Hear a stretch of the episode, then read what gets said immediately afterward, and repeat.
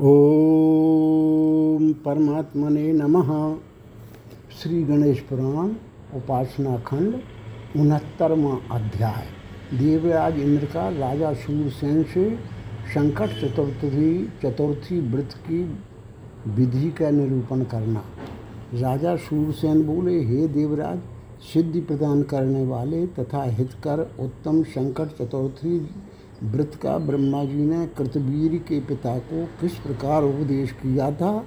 वह आप मुझसे कहिए। इंद्र बोले, हे राजन, राजा कृतवीर के पिता ने सत्यलोक में जाकर सुखपूर्वक बैठे हुए सर्वज्ञ चतुर्मुख ब्रह्मा जी को प्रणाम करके पूछा। कृतवीर के पिता बोले प्रणत जनों के कष्टों का निवारण करने वाले, जगत को धारण करने वाले हे देवादि देव, मेरे हृदय में जो प्रश्न है, उसे आपसे पूछता हूँ।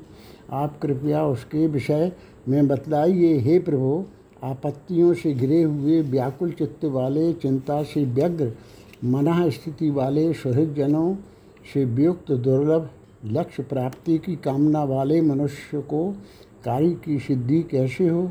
उसे नित्य अर्थ सिद्धि की प्राप्ति कैसे हो? तथा पुत्र सौभाग्य और संपत्ति की प्राप्ति कैसे हो? समस्त संकटों के नाश के लिए मनुष्य को क्या करना चाहिए? ब्रह्मा जी बोले, हे राजन, सुनो, मैं तुमसे संपूर्ण सिद्धियों को प्रदान करने वाले व्रत को कहता हूँ, जिसके अनुष्ठान मात्र से मनुष्य अपनी सभी मनोकामनाओं की प्राप्ति कर लेता है व्रत के दिन औषधियों और सफ़ेद तिल मिश्रित जल से स्नान करे, तत्पश्चात व्रत का संकल्प करे, भगवान गजानन का सम्यक प्रकार से ध्यान कर भक्तिपूर्वक आगमोक्त मंत्रों से कृष्ण पक्ष की चतुर्थी तिथि को रात्रि में चंद्रमा के उदय होने पर गणेश जी का पूजन करे। कृत वीर के पिता बोले हे ब्रह्मन देवाधिदेव गणेश जी का पूजन कैसे करना चाहिए? प्रेम पूर्वक पूछने वाले मुझसे आप विस्तार पूर्वक कहें। ब्रह्मा जी बोले नित्य कर्म का समापन कर रात्रि में चंद्रमा के उदित होने पर पवित्र स्थान में गोबर से लीप लीप कर छोटा सा मंडप बनाए। वहीं पर गणेश जी के पूजन हेतु पीठ की स्थापना कर कुमकुम युक्त अक्षतों से उसका पूजन करें। तदनंतर उस पर पंचरत्न समन्वित कलश की स्थापना करें। पंचरत्न, कनकम, कुलिशम, मुक्ता, पद्मरागम च नीलकम, एतानि पंचरत्नानि सर्व कार्येषु योजयेत। अर्थात सोना, हीरा, मोती, पद्मराग और नीलम, ये पंचरत्न कहे जाते हैं और उस कलश के ऊपर स्वर्ण निर्मित पात्र रखें। स्वर्ण के अभाव में चांदी, तांबा या बाँस का बना पात्र स्थापित करें और उसमें रेशमी या अपनी शक्ति के अनुसार वस्त्र रखें। तत्पश्चात उस वस्त्र के ऊपर आगमों में वर्णित विधान के अनुसार गणेश यंत्र की रचना करें और उस पर शुभ लक्षणों से युक्त गणेश जी की सोने की मूर्ति प्रतिष्ठापित करके उन भगवान गजानन गणेश जी का ध्यान करते हुए इस प्रकार पूजा करनी चाहिए। उपासक सर्वप्रथम निम्नोक्त मंत्रों से गजानन देव का ध्यान करें। ध्यान जिनका वर्ण प्रथप्त स्वर्ण के सदृश प्रभाव वाला है, जो विशाल शरीर और एक दांत वाले हैं, जिनका उदर विशाल है, जिनकी बड़ी बड़ी आँखें दहती हुई अग्नि के समान हैं जो मूषक रूपी वाहन के पृष्ठ देश पर सम्यक रूप से आरूढ़ हैं तथा अपने गणों द्वारा चमर डुलाए जा रहे हैं, शेषनांग को यज्ञोपवीत के रूप में धारण किए हुए ऐसे गजानन गणेश जी का ध्यान करना चाहिए आवाहन। देव हे देवादि देव, आप आइए और मुझे संकट से उबारिए। जब तक मेरा व्रत संपूर्ण न हो जाए, तब तक आप इस मूर्ति में विराजमान रहें। इस प्रकार पौराणिक मंत्र का उच्चारण कर सहस्त्र शीर्षा इस वैदिक ऋचा से आवाहन करें। आसन हे गणाधिपति, हे सर्वा शुद्धि प्रदायक, आपको नमस्कार है। हे देव, आप आसन ग्रहण करें और मुझे संकट से उबारें। इस पौराणिक मंत्र का उच्चारण कर पुरुष ये वेदज्ञम इस वैदिक ऋचा से आसन प्रदान करें। पाद्य, हे उमापुत्र आपको नमस्कार है। हे मोदक प्रिय, नमस्कार है। हे देवेश्वर, इस पाद प्रक्षालन हेतु दिए गए जल को ग्रहण कीजिए और मेरे संकट का निवारण कीजिए।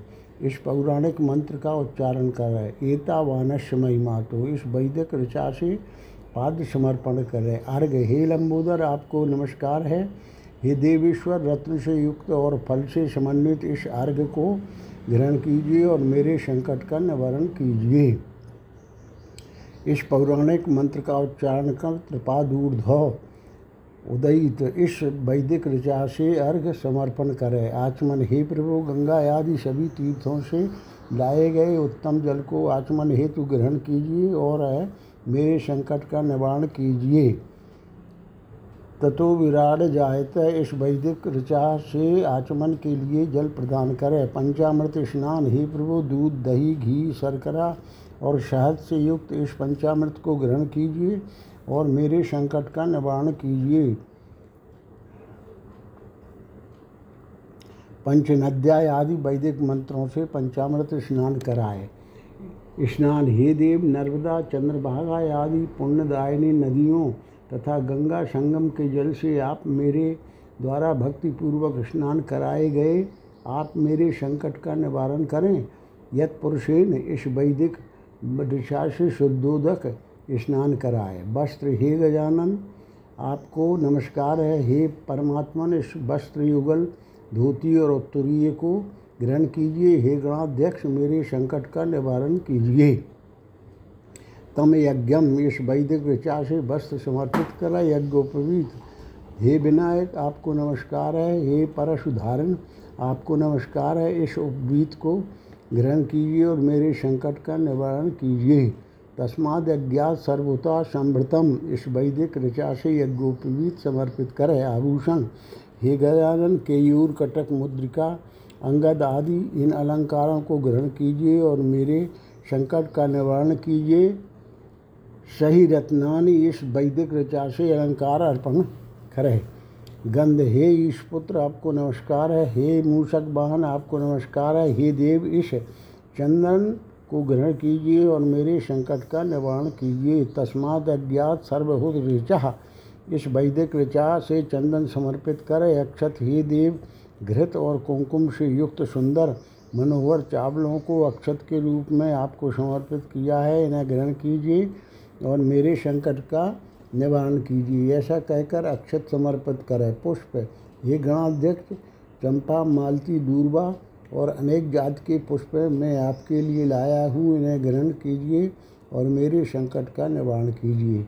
तस्माद अश्वाश वैदिक ऋचा से पुष्प चढ़ाए। धूप हे लंबोदर, हे महाकाय, हे धूम्रकेतु, इस सुगंधित धूप को ग्रहण कीजिए। हे देवेश, मेरे संकट का निवारण कीजिए। यत पुरुषम इस वैदिक ऋचा से धूप आघ्रापित करें। दीप विघ्न रूपी अंधकार का श्रृंगार करने वाले, हे देवादिदेव इस दीप को ग्रहण कीजिए, अर्थात मेरे द्वारा इस दीप दिखाने की सेवा स्वीकार कीजिए। हे देवेश, मेरे संकट का निवारण कीजिए। ब्राह्मणों से मुखमाशीद इस वैदिक ऋचा से दीप दिखावे। नैवेद्य हे देव मोदक पुआ लड्डू शर्करा युक्त खीर तथा घृत में पके हुए विविध प्रकार के पकवानों को नैवेद्य रूप में ग्रहण कीजिए। चंद्रमा मनुष्यो जाए तो इस वैदिक ऋचा से नैवेद्य समर्पित करें।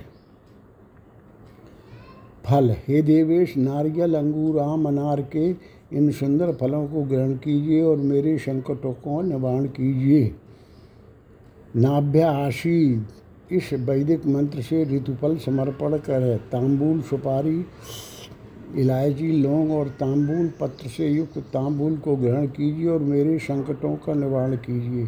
सप्तश्यासन इस मंत्र से तांबूल समर्पित करें। दक्षिणा, हे देव, स्वर्ण सबके लिए प्रीतिकर और संपूर्ण सिद्धियों को देने वाला होता है। अतः इसे आप दक्षिणा के रूप में ग्रहण कीजिए और मेरे संकटों का निवारण कीजिए यज्ञ ने यज्ञ। इस मंत्र से दक्षिणा चढ़ाए। तदनंतर इक्कीस दूर्वांकुरों को लेकर भक्तिपूर्वक सावधान चित्त होकर इन नाम मंत्रों से भगवान गणेश जी का अर्चन करें। गणाधिपाय नमः। गणों के अधिपति के लिए नमस्कार है। उमा पुत्राय नमः। भगवती उमा के पुत्र के लिए नमस्कार है। अग्नाशाय नमः। पापों का नाश करने वाले के लिए नमस्कार है। एक दंता नमः एक दंत को नमस्कार है। एव बक्राय नमः, गजमुख के लिए नमस्कार है। ये भवक्त्राय नमः, गजमुख के लिए नमस्कार है। मूषक वाहन वाहनाय नमः, मूषक वाहन के लिए नमस्कार है।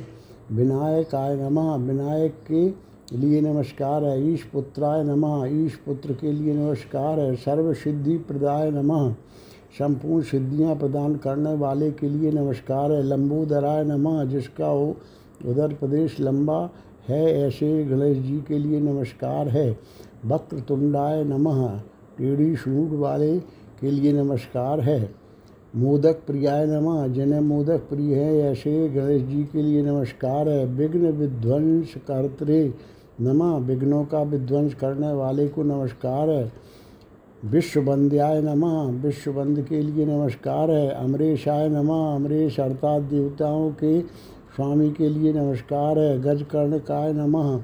हाथी के कान के सदस्य कान वाले के लिए नमस्कार है। नाग यज्ञोपवीत पवित ने नमः। नाग को यज्ञोपवीत के रूप में धारण करने वाले को नमस्कार है। भालचंद्राय नमा जिन्होंने चंद्रमा को अपने मस्तक पर धारण कर रखा है, ऐसे गणेश जी के लिए नमस्कार है। परशुधारणे नमः। परशुधारण करने वाले को नमस्कार है।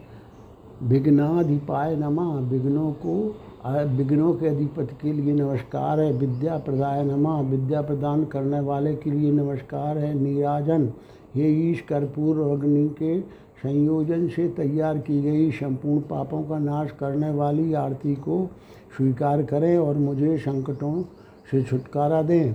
इस पौराणिक मंत्र का उच्चारण कर सप्तश्यासन इस वैदिक मंत्र से आरती दिखाई, दिखलाए। पुष्पांजलि, हे देव चंपा, अशोक मौलश्री परिजात के सुंदर पुष्पों से युक्त इस पुष्पांजलि को स्वीकार करें और मुझे संकटों से मुक्त करें। यज्ञेन इस वैदिक विचार से पुष्पांजलि प्रदान करें। स्तुति हे गजानन आप ही विश्व का सृजन करते हैं। हे देव, आप ही विश्व का परिपालन करते हैं। हे अखिलेश्वर, आप ही विश्व का संहार करते हैं। हे विश्वात्मन, आप ही संपूर्ण विश्व में भाषित हो रहे हैं। इस मंत्र से स्तुति करें। नमस्कार, गणाधिपति भगवान गणेश जी को मैं प्रणाम करता हूँ। जो भक्तों के कष्टों को दूर करने वाले भक्तों को मुक्ति प्रदान करने में निपुण, विद्या प्रदान करने वाले, वेदों का सर्वप्रथम विधान करने वाले, विघ्नों के स्वामी और विघ्नों का विनाश करने में दक्ष हैं। इस मंत्र से नमस्कार करें, प्रदक्षिणा इस प्रकार स्तुति करके बारंबार विधिवत प्रणाम करें और तदनंतर यथाशक्ति या न्यूनतम इक्कीस बार परिक्रमा करें। प्रार्थना, हे गणेश जी, जो मूढ़ जन आपका पूजन न करके अपने मनोरथ की सिद्धि करना चाहते हैं, वे इस संसार में निश्चय ही नष्ट हो जाते हैं। मुझे आपका संपूर्ण प्रभाव ज्ञात है। इस मंत्र से प्रार्थना करें। बायन बादन, बायन दान हे आचार्य, हे ध्वजाध्यक्ष हे सर्व सिद्धि प्रदायक बायन ग्रहण कीजिए। हे ब्रह्मन, मेरे संकटों का निवारण कीजिए। विशेषार्घ्य। हे प्रभु फल पुष्प अक्षत और जल से युक्त विशेषार्घ्य को मैंने दक्षिणा सहित आपके हेतु प्रदान किया आप मेरे संकटों का निवारण कीजिए। इस प्रकार सोलह उपचारण के द्वारा ओम नमो हेरम्ब मद मोहित मम संकटम निवारय स्वाहा। इस मंत्र से गणेश जी का पूजन करें। साथ ही विद्वान पुरुष, उनके चारों ओर इंद्रादि लोकपालों का भी पूजन करें। गो घृत में पकाकर बनाए गए तिल और मूंग के मोदक तथा अन्य भोज्य पदार्थों को यथाशक्ति गणेश जी के सम्मुख रखे तथा लौंग, इलायची, कपूर, कर्पूर आदि से समन्वित तांबूल भी निवेदित करें। तदनंतर इक्कीस दूरवांकुरों को लेकर भक्तिपूर्वक सावधान चित्त होकर इन नामों से भगवान गणेश का अर्चन करें। दूरवांकुरार्चन, गणाधिपाय नमः, गणे गणों के अधिपति के लिए नमस्कार है उमा पुत्राय नमः, भगवती उमा के पुत्र के लिए नमस्कार है, अभय प्रदाय नमः, अभय प्रदान करने वाले को नमस्कार है, एक दंताय नमः, एक दंत को नमस्कार है, इभ वक्त्राय नमः, गज मुख के लिए नमस्कार है, मूषक वाहनाय नमः, मूषक वाहन के लिए नमस्कार है, विघ्न विनायकाय नमः। विनायक के लिए नमस्कार है। ईश पुत्राय नमः। ईश पुत्र के लिए नमस्कार है। सर्व सिद्धि प्रदा, प्रदायकाय नमः। संपूर्ण सिद्धियाँ प्रदान करने वाले के लिए नमस्कार है। लंबोदराय नमः। लंबोदर को नमस्कार है। वक्रतुंडाय नमः। वक्रतुंड को नमस्कार है। अग्नाशाय नमः। पापों का नाश करने वाले को नमस्कार है। विघ्न विध्वंस कर्तृ नमः। विघ्न विध्वंस कर्ता को नमस्कार है। विश्वबंदाय नमः। विश्वबंद को नमस्कार है। अमरेश्वराय नमः। अमरेश्वर को नमस्कार है। गजवक्त्राय नमः। गजानन को नमस्कार है। नाग यज्ञोपवीत ने नमः। आ नांग को यज्ञोपवीत के रूप में धारण करने वाले को नमस्कार है। बालचंद्राय नमः। मस्तक पर चंद्रमा को धारण करने वाले को नमस्कार है। परशुधारणे नमः। परशधारी को नमस्कार है। विघ्नाधिपाय नमः। विघ्नों के अधिपति को नमस्कार है, सर्व विद्या प्रदाय काय नमा, सभी विद्याएँ प्रदान करने वाले को नमस्कार है। इस प्रकार इन इक्कीस नाम मंत्रों से पृथक पृथक, एक एक दूरवा श्री भगवान गणेश का अर्चन करें। तदनंतर इस प्रकार कहे, हे देव, जिस उद्देश्य से मैंने यथाशक्ति सम्यक रूप से आपका पूजन किया है, उससे आप शीघ्र प्रसन्न हों और मेरी मनोकामनाओं को पूर्ण करें तथा मेरे सभी विघ्नों और उपस्थित दुष्टों का नाश करें। मैं आपके कृपा प्रसाद से ही सारे कार्य कर रहा हूँ। आप मेरे शत्रुओं की बुद्धि का नाश और मित्रों का अभ्युदय कीजिए। इस प्रकार निवेदन कर देवादि देव गणेश जी को बारंबार प्रणाम कर वृत्ति 108 आहुतियों से हवन करें। बायन दान, तदनंतर वृत्त की सम्यक रूप से संपूर्णता के लिए इक्कीस मोदकों अथवा इक्कीस लड्डुओं या इक्कीस बड़ों को इक्कीस फलों के साथ लाल कपड़े में लपेटकर बायन के रूप में अपने आचार्य को निवेदित करें। बायन दान मंत्र। बायन दान का मंत्र इस प्रकार है, संपूर्ण संकल्पों में सिद्धि प्रदान करने वाले, हे गणाधिपति, आपको नमस्कार है। इस बायन दान से मेरे संकटों का निवारण कीजिए। तदनंतर पूर्ण, पूर्णमयी कथा का श्रवण कर समाहित चित्त वाला होकर अर्घ प्रदान करे। तिथ्यर्घदान तिथियों में उत्तम। हे देवी गणेश जी की, हे प्रिय वल्लभा, इस अर्घ को ग्रहण कीजिए और मेरे संकटों का निवारण कीजिए। हे देवी, आपको नमस्कार है, ऐसा कहकर तिथ्यर्घ दे। देवार्थ अर्घदान। हे मोदक, प्रिय लंबोदर, गणेश जी, आपको निरंतर नमस्कार है। हे देव, इस अर्घ को ग्रहण कीजिए और मेरे संकटों का निवारण कीजिए। आपको नमस्कार है। हे गजानन, आपको नमस्कार है। हे गजकर्ण, हे महाबल, मेरे द्वारा प्रदत्त अर्घ को ग्रहण कीजिए और संकटों से मुझे दूर कीजिए। हे गणराज हे महाकाय, हे विघ्नराज, हे गजानन, हे सभी कार्यों में अभिष्ट फल देने वाले अर्घ ग्रहण कीजिए। आपको नमस्कार है। हे प्रभु, हे देवेश, मेरे जो जो संकट तथा विघ्न हों, उन सबका शीघ्र ही विध्वंस, ध्वंस कीजिए और अर्घ ग्रहण कीजिए। आपको नमस्कार है। ऐसा कहकर भगवान गणेश के लिए अर्घ दे। चंद्रार्थ अर्घदान देवराज इंद्र, राजा सूरसेन से कहते हैं, हे राजन इस मंत्र से चंद्रमा को सात बार अर्घ दे। क्षीर सागर का मंथन होने से प्रकट हुए अग्नि, अत्रि गोत्र में उत्पन्न। हे चंद्रदेव, मेरे द्वारा दिए गए अर्घ को रोहिणी शायद ग्रहण करें। यह चंद्रमा को अर्घ देने का मंत्र है। तदनंतर भगवान से क्षमा याचना करें। उसके बाद ब्राह्मणों को भोजन कराए। फिर ब्राह्मणों को अर्पित करने के बाद जो शेष बचा हो, उसका स्वयं भोजन करे। मौन रहते हुए यथाशक्ति यथारुचि सात ग्रास भोजन करे। इस प्रकार चार महीने तक विधान पूर्वक संकट चतुर्थी व्रत करें। इस प्रकार श्री गणेश पुराण के अंतर्गत उपासना खंड में संकट चतुर्थी व्रत विधि वर्णन नामक उनहत्तरवा अध्याय पूर्ण हुआ।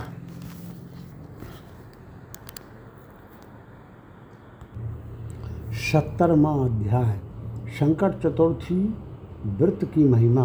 राजा बोले, हे प्रभु पूर्व काल में इस व्रत संकट चतुर्थी व्रत को किसने किया? भूलोक में इसका प्रचार किसने किया? इस व्रत का क्या पुण्य है? इसके करने का क्या फल है? दया करके इसे मुझे बतलाइए। ब्रह्मा जी बोले, हे राजन पूर्व काल में कार्तिकेय घर से चले गए थे तो शिव जी के कहने से पार्वती जी ने चार मास तक इस व्रत को किया था। उसके फलस्वरूप पाँचवें महीने में अपर्णा पार्वती जी को कार्तिकेय दृष्टिगोचर हुए। इसी प्रकार पूर्व काल में अगस्त जी ने समुद्र को पी लेने के इच्छा से तीन महीने तक व्रत किया और विघ्नेश्वर गणेश जी की कृपा प्रसाद से वे उसे पी गए। हे राजेंद्र पूर्व काल में नल की खोज करती हुई दमयंती ने भी छः मास तक उस व्रत को किया था, तब उन्हें नल का दर्शन हुआ था। हे राजन पूर्व काल में प्रद्युम्न के पुत्र अनिरुद्ध को चित्रलेखा हल ले गई थी। तब मेरा पुत्र कहाँ है? कौन उसे ले गया? इस प्रकार सोचते हुए पुत्र शोक से दुखी एवं व्याकुल। प्रद्युम्न से रुक्मणी ने कहा, रुक्मणी बोली, हे पुत्र, सुनो, अब मैं वह घटना बतलाती हूँ जो अपने ही भवन में घटित हुई थी। पूर्व काल में जब तुम छः दिन के बालक थे तो संबर द्वारा तुम्हें हर लिया गया था। तुम्हारे वियोग जनित दुख से मेरा हृदय व्याकुल था। सोचती थी कि मैं अपने अद्वितीय और अत्यंत सुंदर पुत्र को कब देखूँगी। अन्य स्त्रियों के पुत्रों को देखकर मैं मन ही मन सोचती थी कि मेरा भी पुत्र इतना ही बड़ा होता। इस प्रकार चिंता से व्याकुल रहते हुए मुझे अनेक वर्ष बीत गए। तब दैवयोग से लोमस मुनि मेरे पास आए। हे पुत्र, तब मैंने उनके द्वारा उपदिष्ट उत्तम संकट चतुर्थी व्रत का, जो संपूर्ण चिंताओं का हरण करने वाला है, चार बार अनुष्ठान किया। उसके प्रभाव से शंबर को रण में मारकर तुम आ गए अतः तुम भी इस व्रत को करो, तब तुम्हें अपने पुत्र के विषय में ज्ञान हो जाएगा। ब्रह्मा जी बोले, भगवान गणेश को प्रसन्न करने वाले संकट चतुर्थी व्रत को पूर्व काल में प्रद्युम्न किया। था। तदनंतर उन्होंने नारद जी से सुना कि अनिरुद्ध बाणासुर के नगर सोणितपुर में है। वहाँ ईश्वर शंकर जी के साथ होने वाले संग्राम से भयभीत कृष्ण ने उद्धव की आज्ञा से उस उत्तम व्रत को विधिपूर्वक एक बार किया। हे नरेंद्र, तभी वे सोणतपुर जाकर क्षण भर में बाणासुर को रण में जीतकर उषा सहित अनिरुद्ध को ले आए थे। हे सृष्टि करने की इच्छा से मैंने भी इस व्रत को किया था और इसके प्रभाव से मैंने अनेक प्रकार की सृष्टि की थी। अन्य देवताओं, असुरों, मनुष्यों, ऋषियों, दानवों, यक्षों, किन्नरों, नागों और राक्षसों के द्वारा विघ्नों की शांति के लिए यह व्रत किया गया है। मनुष्य अपनी आपत्तियों और कष्टों की शांति के लिए इस व्रत को करे। संसार में इसके समान दूसरा कोई सर्वसिद्धिकर व्रत, तप, दान, जप, तीर्थ, मंत्र और विद्या कुछ भी नहीं है। हे राजन, इस व्रत की कथा सुनकर स्वयं वाणी पर संयम रखते हुए भोजन करे। उस समय हाथों को घुटनों के अंदर रखे और हृदय में गणेश जी का चिंतन करें। ब्राह्मणों को भोजन कराने के पश्चात जो शेष रहे, उसका बंधु बांधवों के साथ भोजन करना चाहिए। इस व्रत को करने से बहुत बड़ा कार्य भी थोड़े ही महीनों अल्पकाल में सिद्ध हो जाता है। इसमें संदेह नहीं है, बहुत क्या कहा जाए, अन्य कोई भी साधन इससे शीघ्र सिद्धि देने वाला नहीं है। इसका उपदेश अभक्त, नास्तिक तथा दुष्ट व्यक्ति को न दे। इसका उपदेश केवल पुत्र, शिष्य और भक्ति युक्त सज्जन व्यक्ति को ही दे। हे राजेंद्र, तुम मेरे प्रिय हो, धर्मात्मा हो और क्षत्रियों में श्रेष्ठ हो, प्रजाजनों का उपकार करने वाले हो। इसलिए मैंने तुम्हें इस व्रत का उपदेश दिया है, इसलिए सभी व्रतों में श्रेष्ठतम इसी व्रत को तुम्हें करना चाहिए। इससे तुम्हारे समस्त कार्यों की सिद्धि होगी।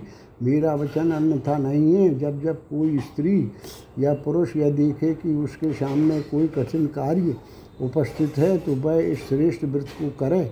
इससे मनोअभिलषित कार्य सिद्ध हो जाते हैं। भला विघ्नेश्वर गणेश जी के प्रसन्न होने से क्या दुर्लभ है? सूत जी बोले, हे ऋषियों, उस नृपश्रेष्ठ ने यह सब सुनकर संपूर्ण दुखों की शांति के लिए इस व्रत को किया। व्रत के प्रभाव से उसने बैरियों को जीत कर पुत्रों सहित निष्कंटक राज्य भोग किया। इस प्रकार श्री गणेश पुराण के अंतर्गत उपासना खंड में शंकर चतुर्थी व्रत महात्म वर्णन नामक सत्तरवा अध्याय पूर्ण हुआ।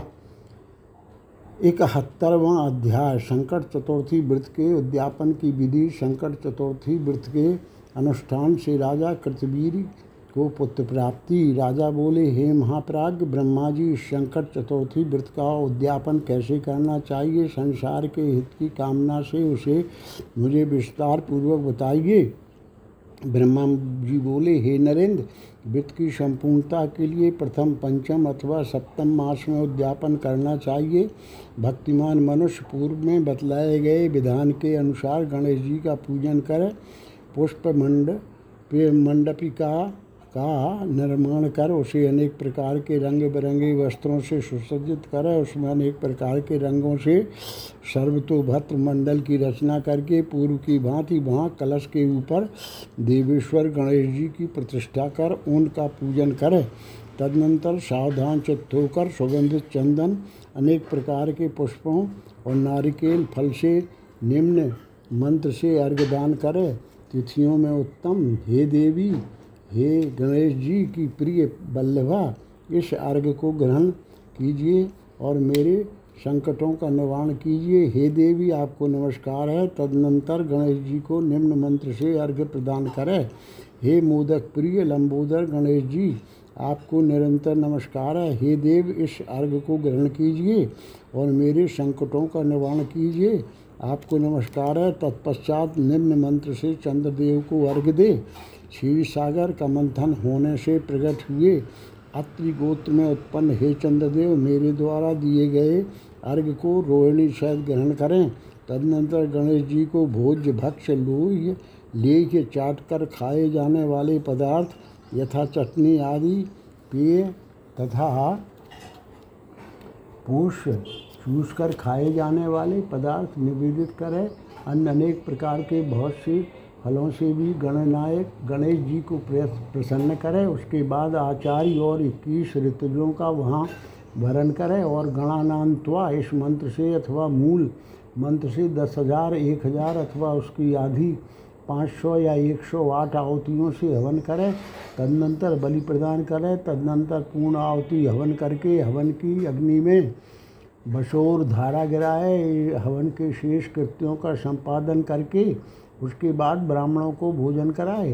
तत्पश्चात उन ब्राह्मणों को यथाशक्ति, वस्त्र, युगल, धोती, उत्तरीय कलश और आसन सहित दक्षिणा प्रदान करे। इस कार्य में वित्त, साठ, कंजूसी ना करे। तत्पश्चात वस्त्रों एवं अलंकरणों आदि से आचार्य का पूजन करे। उसके भोजन कर लेने के उपरांत उन्हें फल सहित बाइन प्रदान करे, बाइन से पूर्णतया भरे हुए सूप को लाल वस्त्र से लपेट कर गणेश जी की सुवर्ण प्रतिमा को दक्षिणा सहित उन्हें आचार्य को प्रदान करें। तदुपरांत व्रत की संपूर्ति के लिए एक आधक चौंसठ मुट्ठी तिल तथा सम्यक रूप से विभूषित शवत्सा कपला गौही उन्हें प्रदान करे, तदनंतर ब्राह्मणों से क्षमा याचना कर, अनेन पूजनेन भगवान विघ्नेशा प्रियताम, इस पूजन से भगवान गणेश प्रसन्नो ऐसा कहे, इस प्रकार से इस व्रत का उद्यापन करके मनुष्य अश्वमेध यज्ञ का फल प्राप्त करता है।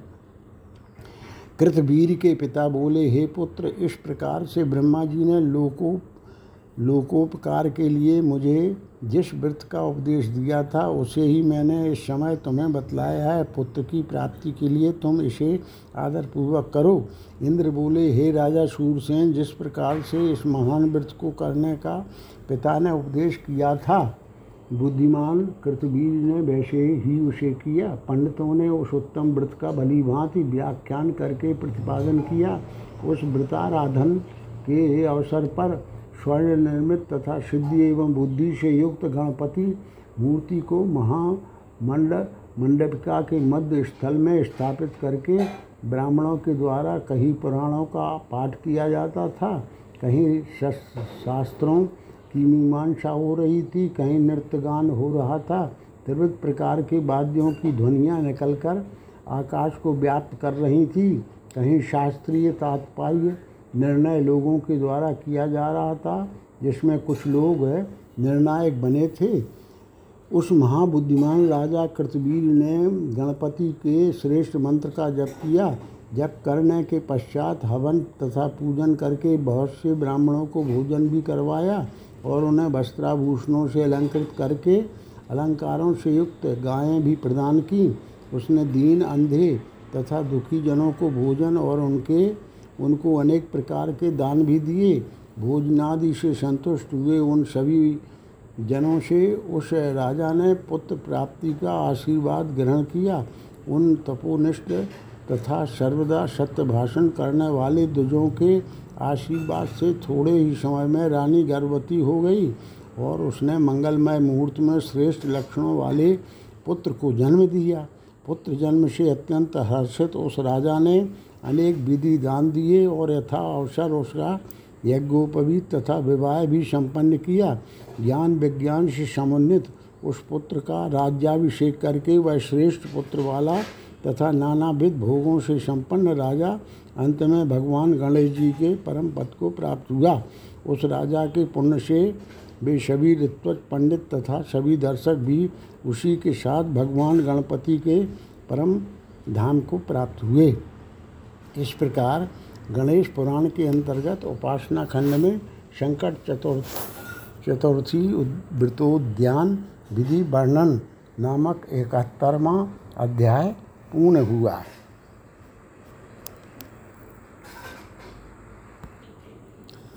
बहत्तरवा अध्याय, कृतवीर की पत्नी का अंगहीन पुत्र को जन्म देना, दत्तात्रेय जी का आना और कृतवीर पुत्र को गणेश जी के एकाक्षर मंत्र का उपदेश देना कृतवीर का पुत्र को गणपति आराधना के लिए वन में भेजना सूरसेन बोले। हे सत यज्ञकर्ता इंद्र व्रत की संपूर्ति होने पर राजा और रानी को किस प्रकार के पुत्र की प्राप्ति हुई? हे विभो, मुझ पूछने वाले को यह सब विस्तार पूर्वक बताइए। इंद्र बोले, हे राजन, गजानन, गणेश जी के प्रसन्न होने पर क्या क्या नहीं हो सकता? उनकी कृपा से राजा कृतवीर की उस रानी ने गर्भ धारण किया। नवम मास में जन्म होने पर रानी ने अपने उस मंगलमय पुत्र का दर्शन किया। उसके दो कंधे और सुंदर मुख था, परंतु उसके ये भुजाएँ और हाथ नहीं थे। इसी प्रकार उसके कमल जैसे सुंदर नेत्र और सुंदर नाशका थी, परंतु उसके घुटनों और जंघाएँ नहीं थीं। उसे हाथ, जंघा और पैरों से रह देख कर माता रोते हुए बोली, बहरानी बोली, हे गजानन, मुझ अभागिन को इस प्रकार का बालक क्यों हुआ? आपने मुझे हाथ पैर रहे शिशु क्यों दिया? इससे तो मेरा बंध्या होना ही अच्छा था। इस प्रकार के पुत्र से पुत्रवती, होने का क्या लाभ? मेरे पूर्व जन्म में किए गए पापों का नाश क्यों नहीं हुआ? ये गजानन, आपकी कृपा क्यों फलीभूत नहीं हुई? ब्राह्मणों के आशीर्वादात्मक वचन मेरे लिए इस प्रकार से निष्फल क्यों हो गए? इस प्रकार विलाप करती हुई वह अपने दोनों हाथों से अपने वक्षस्थल और मस्तक को बार बार पीट रही थी।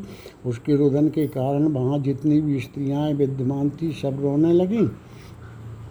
उन सब का कोलाहल सुनकर राजा भी वहाँ आ गया। उस आ गए उन, उस, उनका रुदन सुनकर यज्ञ के सम्मुख मंत्रीगण भी वहाँ गए। तदनंतर उन सबका भी रुदन सुनकर नगर के लोग भी वहाँ आकर रोने लगे। राजा बोले, हे गजानन, हे देव, दीनों पर आपकी यह कैसी कृपा है? इस प्रकार का हाथ पैर रहित पुत्र देकर आपने आज किस प्रकार की मुझ पर दया प्रदर्शित की है? हे निष्पाप आप स्मरण मात्र से कैसे पापों का हरण करते हैं? मेरा तो जप, तप, स्मरण, दान, पूजन, दुज, तर्पण, अनुष्ठान तथा हवन सब व्यर्थ हो गया। इसलिए हे दैव, हे बलवान, ही बलवान होता है। इसलिए दैव, ही बलवान होता है। प्रयत्न निरर्थक है। कर्म की गति जानी नहीं जाती। वह कब है या क्या होगी? जैसे पहाड़ खोदने से चूहा प्राप्त हो, वैसे ही मेरे द्वारा जीवन भर किए गए प्रयत्न के फल के रूप में यह पुत्र हुआ है। तब उन शोकाकुल राजा कृतवीर से मंत्रियों ने इस प्रकार कहा। मंत्री प्रमुखों ने कहा, हे राजन, शोक ना करो। भाभी, अन्यथा कैसे हो सकती है? राम क्या मृग के विषय में नहीं जानते थे? कि वह सोने का नहीं होता, फिर भी वे उसके पीछे गए। क्या धर्मराज युधिष्ठिर को द्यूत कीड़ा निषिद्ध है? ऐसा ज्ञान नहीं था। फिर भी वे द्यूत कीड़ा के लिए गए और सब कुछ गंवाकर वन को गए। अतः आपके इस दारुण क्रंदन से भी बालक को सर्वांग सुंदरता नहीं प्राप्त होगी। यदि इसका अदृष्ट ठीक होगा तो यह आगे सुंदर हो जाएगा। जिस प्रकार से समय आने पर वृक्ष पुष्पित और फलयुक्त हो जाते हैं। वैसे ही समय आने पर यह भी सम्यक रूप से सुंदर और पृथ्वी का स्वामी होगा। इंद्र बोले मंत्रीगणों के इस प्रकार के वचन सुनकर राजा सावधान हो गए और उस शोकाकुल रानी से कहा, उठो उठो, अब तुम शोक ना करो और स्वयं स्वस्थ चित्त होकर श्रेष्ठ ब्राह्मणों को बुलवाकर गणेश पूजन और स्वस्थ वाचन कराया। तदनंतर आभ्युदयक श्राद्ध करके माला, अलंकार, वस्त्र, गाय और बहुत से रत्न आदि अनेक प्रकार के दान दिए। उन्होंने अपने मित्रों, संबंधियों, सेवकों, अनेक प्रकार के वाद्यों के वादन से जीविका चलाने वालों, बंदीजनों, चारणों, दोनों अंधों और असहायों को भी उनके यथायोग्य वस्त्रों आदि का दान किया। उसने नगर के प्रत्येक घर में तांबूल तथा सरकरा भिजवाई तथा ग्यारहवें दिन उस शिशु का कार्तवीय नाम रखा। इस अवसर पर राजा ने महान उत्साहपूर्वक संपूर्ण नगर को भोजन कराया। इसके अनंतर उस पुत्र का बारह वर्ष का समय बीत गया। तो राजा कृतवीर्य के भवन में दत्तात्रेय जी स्वेच्छा से आए। कृतवीर ने उनके चरणों में अपना सिर रखकर उन्हें प्रणाम किया। तब उन मुनि ने चरणों में पड़े हुए उस श्रेष्ठ राजा को उठाकर उसका आलिंगन किया। राजा ने भी उन मुनि को एक सुंदर आसन पर बिठाकर उनका आदर पूजन किया। राजा ने उन्हें आसन, पाद, अर्घ, गाय, वस्त्र उद्वीद धूप, दीप, नैवेद्य, अनेक प्रकार के फल, उद्बर्तन, उपटन तथा रत्न और सुवर्ण की दक्षिणादि पात संवाहन आदि से परम प्रसन्न और सुखपूर्वक विराजमान महामुनि दत्तात्रेय से राजा कृतवी ने कहा हे मुने आज मेरे जन्म जन्मांतर के पुण्य कर्म फलित हो गए जो मैं अपने चर्म चक्षुओं से आपका साक्षात दर्शन कर रहा हूँ। हे सुब्रत आपकी कृपा प्रसाद से मेरा भविष्य और अधिक मंगलमय होगा क्योंकि आप जैसे महापुरुषों का दर्शन पाप कर्मियों को नहीं होता। कृतवीर के वचन सुनकर दत्तात्रेय ने उनसे कहा, हे राजन, मैं आपके अद्भुत पुत्र को देखने की इच्छा से यहाँ आया हूँ। मुनि के आगमन से हर्षित राजा ने तब अपने पुत्र की दुर्वस्था से खिन्न होकर उन मुनि से पुनः कहा, राजा बोले, हे मुनि, मेरे द्वारा देवाराधन संबंधी किए गए अनुष्ठान, तप, दान और व्रत आदि सब व्यर्थ गए। जगदीश्वर ने यह जो पुत्र मुझे दिया है, वह मेरे लिए हृदय में कांटे के समान हो गया है, उसके अदर्शनीय होने से मैं भी अदर्शनीय हो गया हूँ। इंद्र बोले, हे राजन, तदनंतर राजा कृतवीर्य ने उस बालक को लाकर मुनि दत्तात्रेय को दिखाया। उन श्रेष्ठ मुनि ने उस राजपुत्र को देखकर अपने कमल सदस्य नेत्रों को बंद कर लिया और ध्यान के द्वारा राजा के कर्म को जानकर पुनः उनसे बोले, हे राजन तुम्हारा यह पुत्र समस्त राजाओं को जीतकर चक्रवर्ती होकर राज्य करेगा। तुमने संकट चतुर्थी व्रत के जागरण में जमाई लेने के कारण आचमन नहीं किया। इससे संपूर्ण संकटों का नाश करने वाले व्रतराज का अपमान हुआ, इसलिए यह पुत्र अंगहीन हुआ। उपाय करने से यह सर्वांग पूर्ण हो जाएगा। राजा बोले, हे स्वामन, आपने सत्य कहा है। अब आप कृपा करके मुझसे उस उपाय को कहिए। जिससे मेरा पुत्र, आपकी कृपा से सर्वांग पूर्ण हो जाए। इंद्र बोले, तब उन मुनि ने दया करके उसके पुत्रों को अंगों सहित गणेश जी के एकाक्षर मंत्र का उपदेश दिया और उससे पुनः कहा कि इस मंत्र से भक्तिपूर्वक गणेश जी की आराधना करो। हे सुब्रत, तुम उपवास और एक भुक्ति दिन रात्रि के बीच मध्यान्ह के बाद केवल एक बार भोजन करना के नियमों का पालन करो। बारह वर्ष तक इस प्रकार आराधन करने पर भी तुम्हें दर्शन देंगे। उनके दृष्टिपात मात्र से तुम दिव्य देव वाले हो जाओगे, ऐसा कहकर और राजा से अनुमति लेकर वे मुनि श्रेष्ठ अंतर्ध्यान हो गए। तब मुनि के चले जाने पर पैरों से रहत उस महा मनस्वी पुत्र ने अपने पिता कृतवीर से कहा कि मुझे गहन वन में पहुँचवा। दीजिए गणेश जी की कृपा प्राप्ति हेतु मैं अनुष्ठान करूँगा।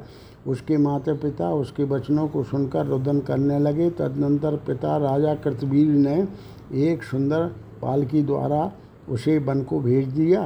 राजा के सेवकगण उसे पर्णकुटी में बैठाकर वापस नगर को लौट आए। उस राजपुत्र ने भी वहीं रहकर तपस्या करने का निर्णय किया। इस प्रकार श्री गणेश पुराण के अंतर्गत उपासना खंड में कृतवीर की को पुत्र की प्राप्ति का वर्णन नामक बहत्तरवा अध्याय पूर्ण हुआ।